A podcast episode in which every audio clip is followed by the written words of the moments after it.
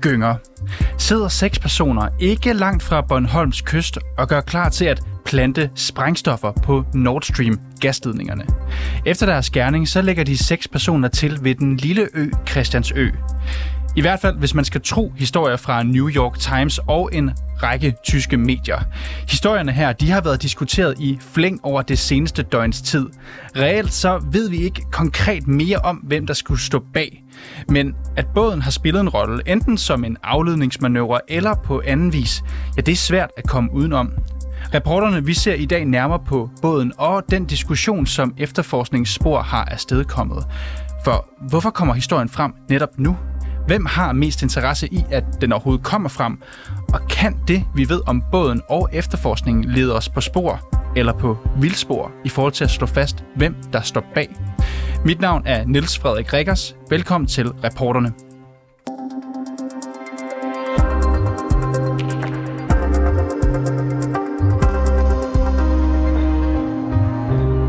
Nu skal jeg sige velkommen til dig, Oliver Alexander.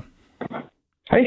Velkommen til. Du er analytiker og ekspert i brug af åbne kilder og efterretninger. De her åbne kilder, det er jo for eksempel offentlige kort over søfart. Det er informationer om havne, havdybde, Nord Stream-ledningernes koordinater eller oplysninger om øh, et bådudlejningsfirma for eksempel. Oliver, hvad ved vi lige nu om den her båd, som vi ikke vidste i går?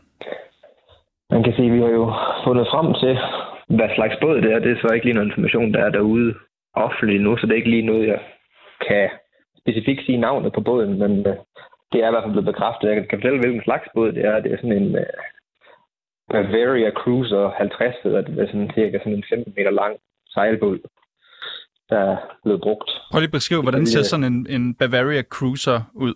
Det er sådan, ja, 15 meter lang sejlbåd med hvad hedder det, plads til 11, der kan sove der. Men så er det også meget tæt pakket, hvis der er 11 ombord, kan man sige. Så det er sådan relativt almindelig sejlbåd, hvis man går op i sådan noget. Du siger det her med, at der kan være nok omkring 11 mennesker. Det er en relativt almindelig udseende sejlbåd. Ved vi om sådan en båd, den overhovedet kan fragte, øh, fragte sprængstof?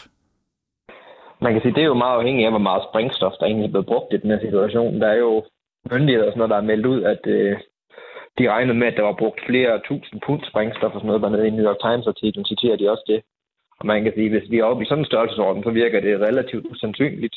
Man kan så sige, det kommer også an på, om det passer, og hvor meget af den her sprængningseffekt, der var på det tidspunkt, der er grundet springstof, og hvor meget af det er grundet det her tryk, der var i røret, da det ligesom sprang. Hvis det bare har været en lille sprængning fra en sprængladning, der så har sporet hul i røret, og meget af det kom fra selve trykket, så burde det jo i princippet godt kunne være på den her måde. Nu siger du, at vi ved, hvilken type båd der er tale om. Vi ved, hvor, hvor stor den er, hvor mange mennesker, der kan være på den. Ved du præcis, hvilken båd der er tale om? Ja, det, det, det gør jeg.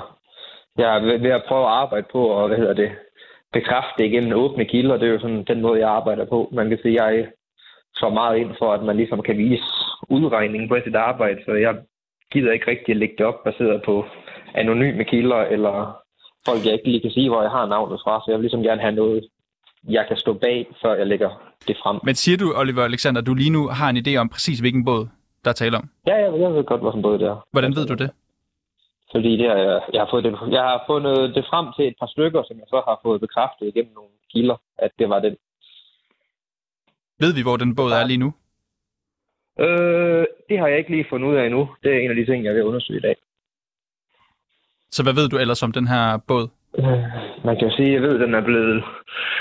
At den er... Jeg ved, man kan sige, at det er ejet af et øh, tysk udlejningsfirma, der ligesom har lejet den ud. Den del passer. Man kan så sige, øh, med hensyn til, hvor den så skulle have været på de her datoer, der, der den ene havn, de nævner der, den var ikke, det er så den forkerte havn, de har valgt at nævne i site-artiklen.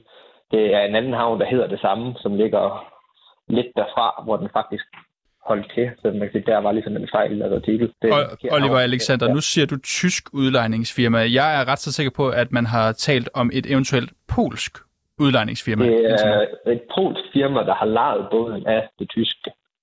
Altså vidt som jeg har fået sæsonen fortalt af dem, der har lavet nogle kilder.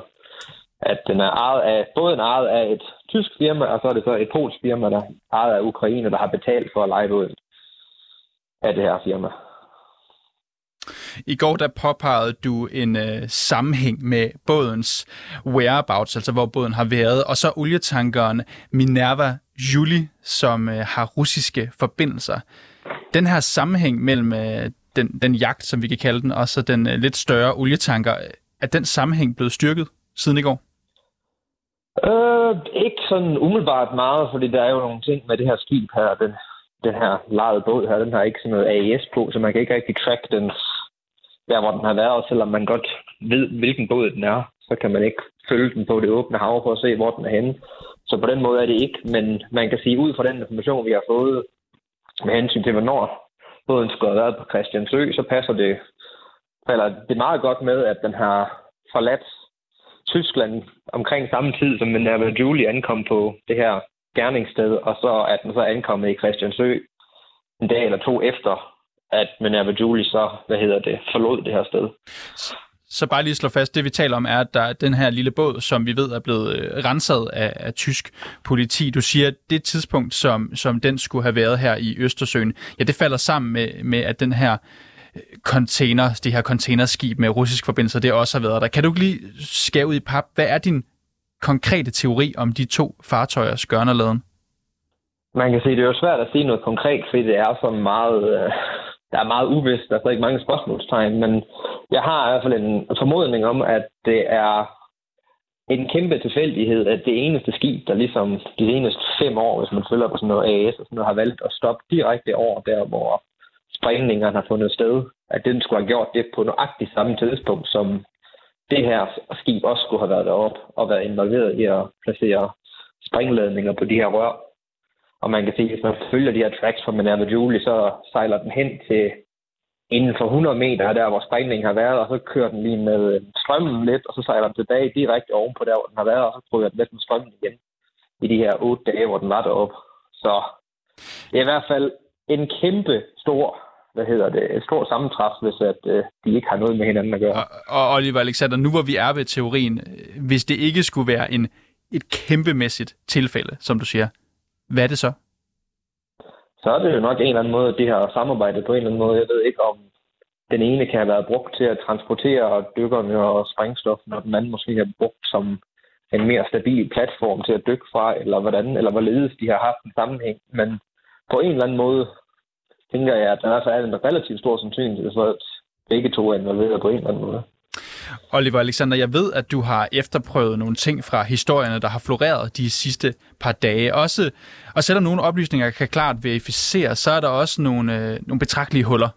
Og kan du lige sige, hvad er det for nogle huller, som du stadigvæk mener, der er? Øh, man kan sige, der er jo stadigvæk et stort hul i den her historie med, hvordan at det første Nord Stream 2, der sprang syd for Bornholm, det valgte at springe 80 km væk fra de andre, og 17 timer inden. Det giver ikke specielt meget mening, at de skulle vælge at dykke, ligesom lave et dyk der, og så lave de andre dyk det andet sted.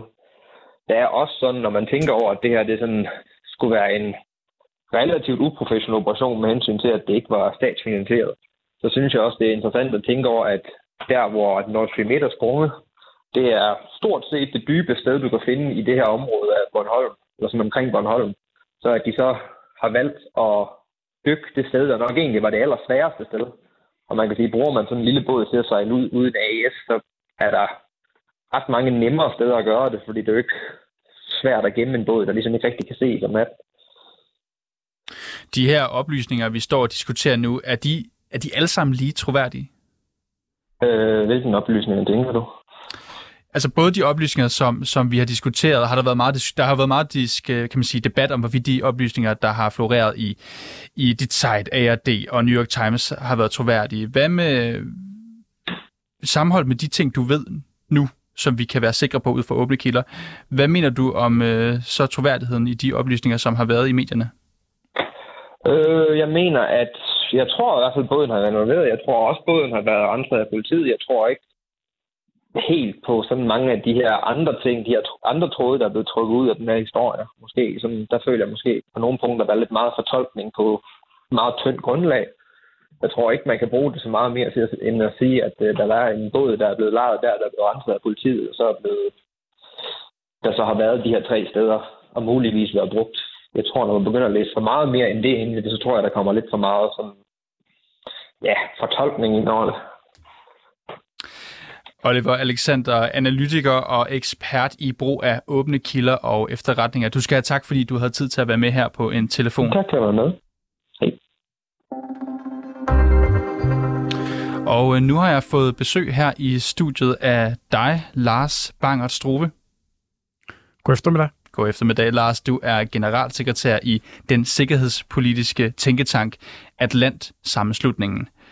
Og allerførst, Lars, kommer det bag på dig, at øh, hvis vi dykker ned i den her teori, at det angiveligt var et pro-ukrainsk hold på seks personer, som via en sejlbåd ved Christiansø har ja, saboteret Nord Stream-rørene? Altså, jeg er ret skeptisk over for, at de har gjort det, og jeg synes, at Alexander han var inde på, på nogle af problemerne. Øh, det kan, de har efter al sandsynlighed været i området. Hvem de egentlig er, det ved vi jo basalt set ikke. Vi, vi, vi, vi, vi, vi står lige nu og, og har alle sammen en, en, et, et gæt på, hvad det er, der sker. Øh, det kan meget vel være, at der er nogle ukrainsk tro folk, der opererer forskellige steder i verden og laver sabotageaktioner på forskellige vis. Det vil på ingen måde afvise. Vi har også set det, at det måske også foregår inde i Rusland. Men at gå ned på 80 meters dybde, at sprænge nogle øh, store rørledninger, det er ikke noget, som, som, som folk, der ikke er, er meget veltrænede og som har de fornødne ressourcer, kan gøre. Altså, der bliver vi nødt til ligesom at sige, øh, pas på med det. Øh, og, og derfor så, så efter sådan en gang øh, nærmest glædesjubel i går over, yes, øh, nu har vi endelig fundet ud af, hvad delen det er, der foregår, så vil jeg sige, så er min skeptisk og, og, og min, min, min, min øh, øh været usikker på, hvad der, hvad der er sket. Den er egentlig vokset lige siden da, og jeg har, har talt med, med, med flere gode øh, bekendte i, i, i søværnet, og jeg har talt med, med flere bekendte internationalt set, og, og vi bliver mere og mere skeptiske over for det her, fordi det kræver altså en ganske stor mængde sprængstof at lave det her.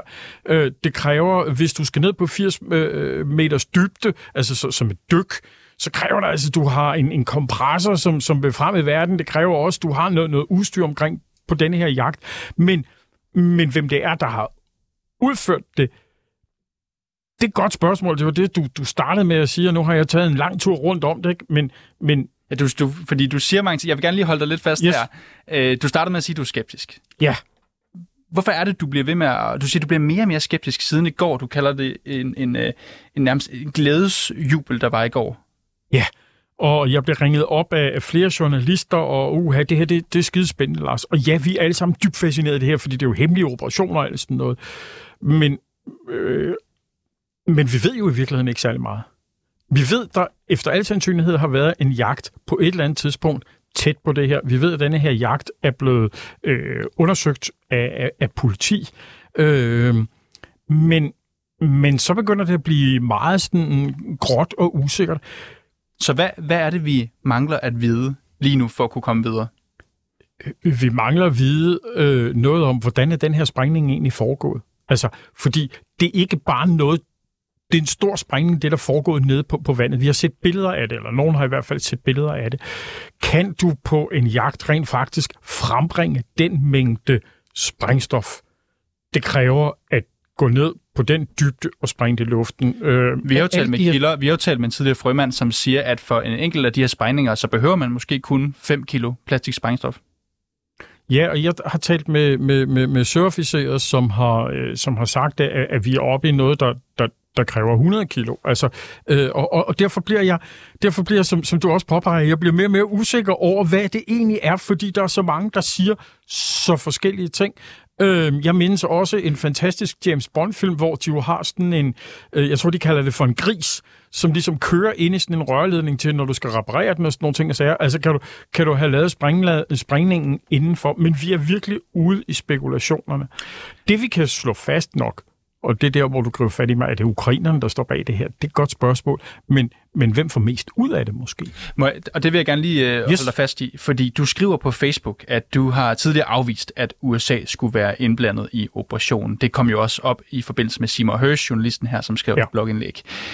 Men de nye oplysninger har, kan jeg forstå, fået dig til at spekulere i, at USA faktisk kan have hjulpet ukrainske specialstyrker i at sprænge rørene. Hvad får dig til at tænke den tanke?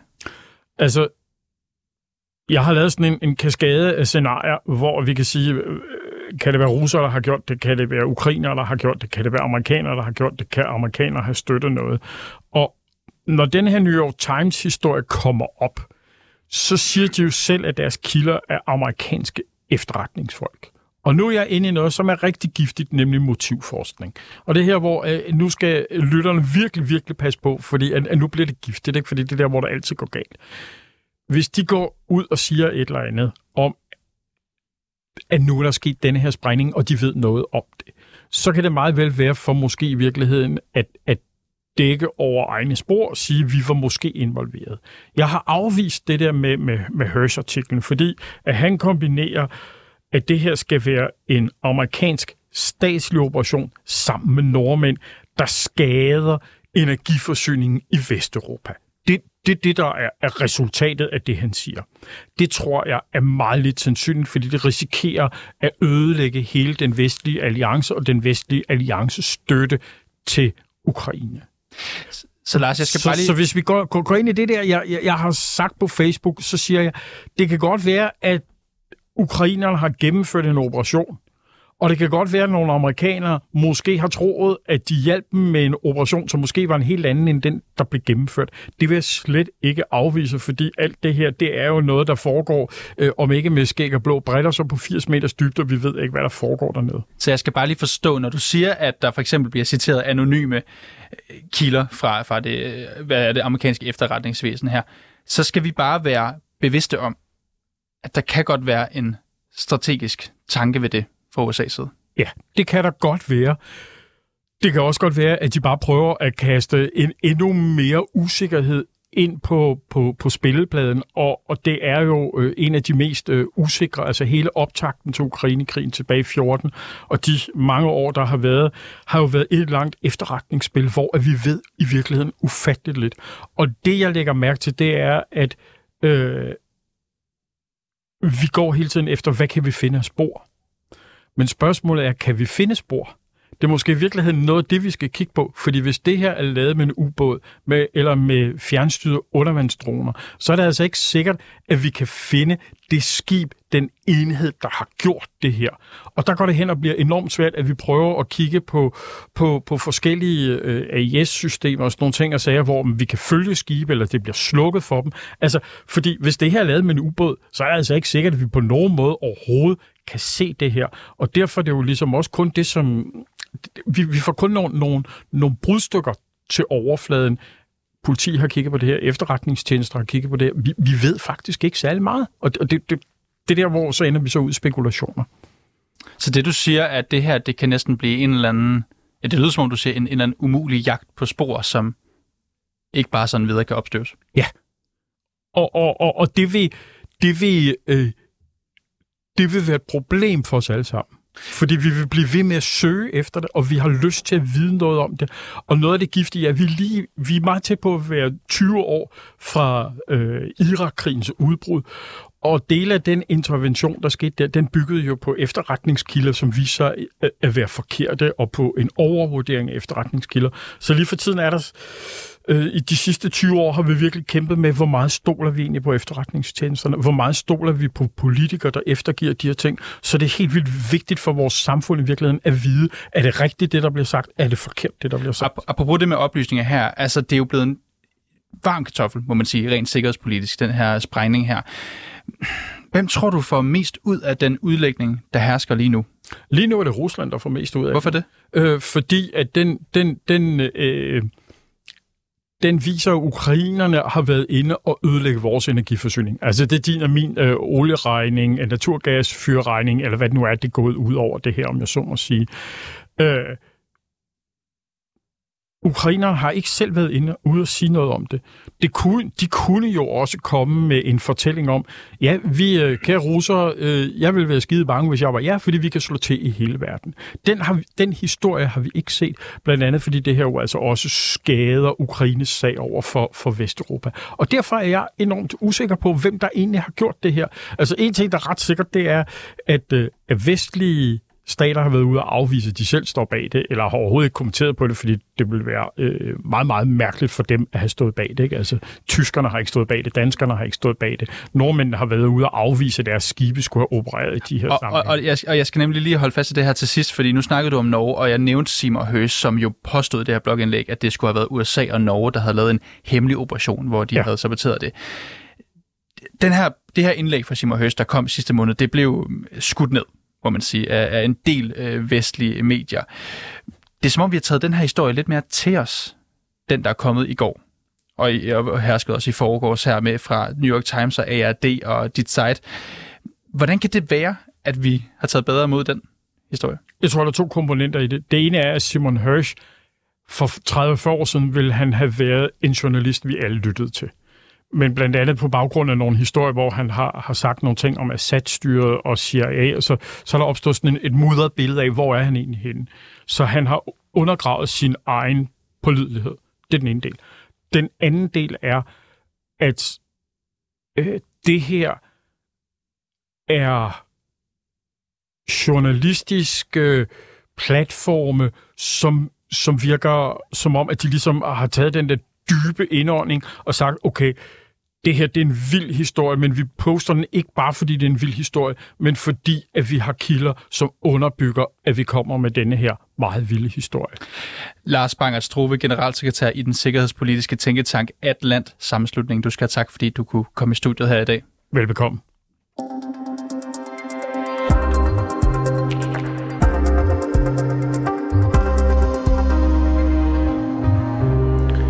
Og nu skal vi straks videre til dig, Søren Liborius. Velkommen til.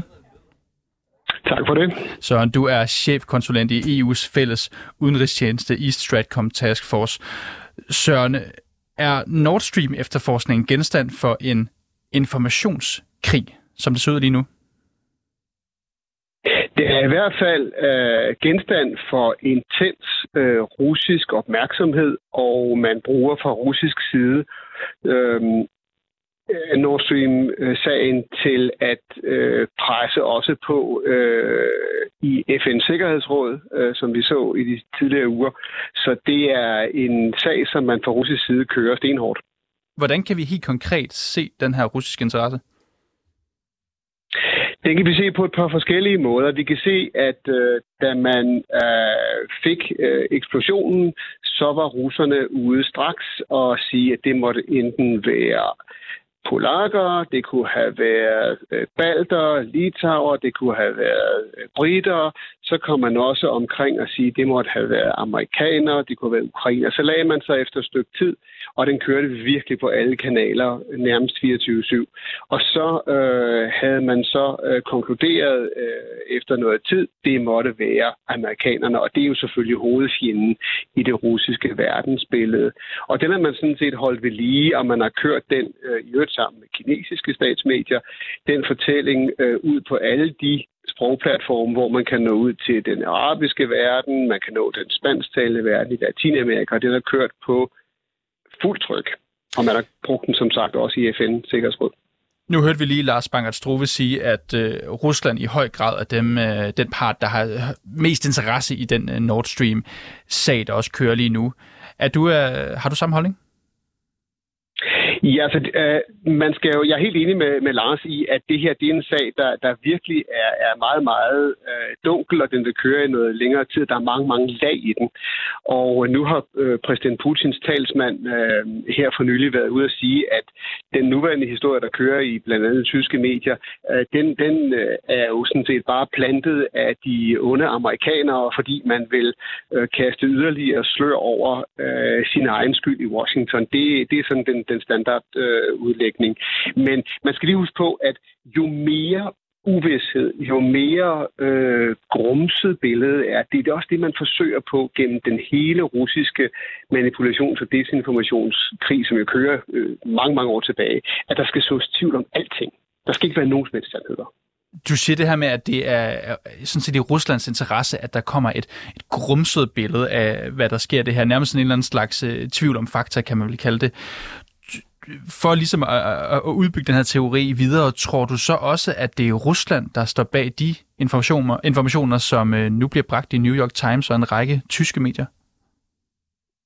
Altså, man kan gisne om mange ting, øh, og jeg skal ikke kloge mig på, hvordan øh, de for eksempel tyske journalister øh, har fået oplysninger. At det hører med i billedet jo, at der er en lang række fact og dygtige øvrigt også uafhængige journalister fra andre lande, øh, der også har øh, stillet spørgsmålstegn ved øh, noget mystisk russisk skibstrafik. Øh, man har hørt den her Minerva Julie-historie øh, om, om et russisk øh, øh, fragtskib. Så øh, man skal ikke udelukke, det vil i hvert fald være helt forkert. Man skal ikke udelukke, at, øh, at der køres nogle false flag, øh, også informationsoperationer. Det er den tyske øh, efterretningschef jo også peget på. Nu snakker vi om det her med, at det er, siger du, i primært i Ruslands interesse, det her. For en lille måneds tid siden, der talte vi jo en del om Seymour Hersh's blogindlæg, altså den amerikanske journalist. Et øh, indlæg, som jo, kan man sige, fik store dele af verden til at øh, tale om en mulig amerikansk indblanding. Nu peger pilen så lidt en anden vej. Det sker jo efter de her vestlige øh, medier går ud og har talt med en række anonyme kilder. Har USA ikke nogen interesse i, at vi nu taler om en gruppe uafhængige, men så trods alt pro-ukrainske sabotører?